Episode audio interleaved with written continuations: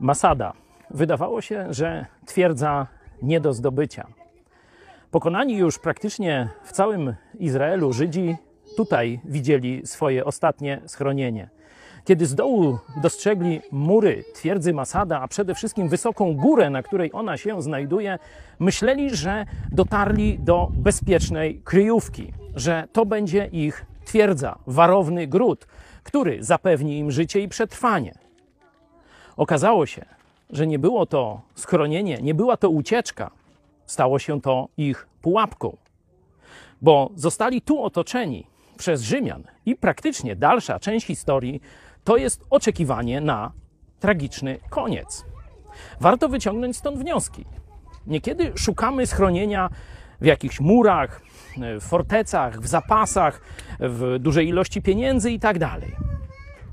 Ale tego typu schronienie i forteca, po pierwsze jest zawodne, każdy kiedyś to może zdobyć, po drugie może się stać pułapką, nie możesz się ruszyć, jeśli siedzisz w fortecy. Dużo lepiej byłoby mieć coś takiego jak czołg, czyli ruchoma forteca. I kiedy zobaczymy do jednego z psalmów, który jest też podstawą jednego z najbardziej znanych hymnów chrześcijańskich, to zobaczymy pewną prawdę o fortecy, czyli warownym grodzie. Kim jest dla chrześcijanina Bóg?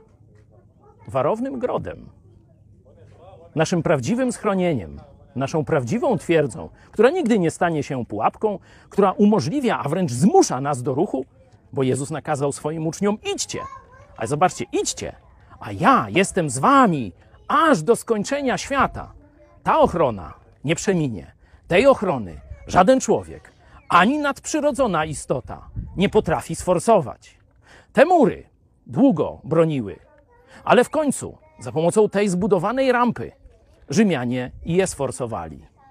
Muru, jaki otacza wokół nas Jezus Chrystus, nikt nigdy nie sforsuje i możemy śmiało iść naprzód.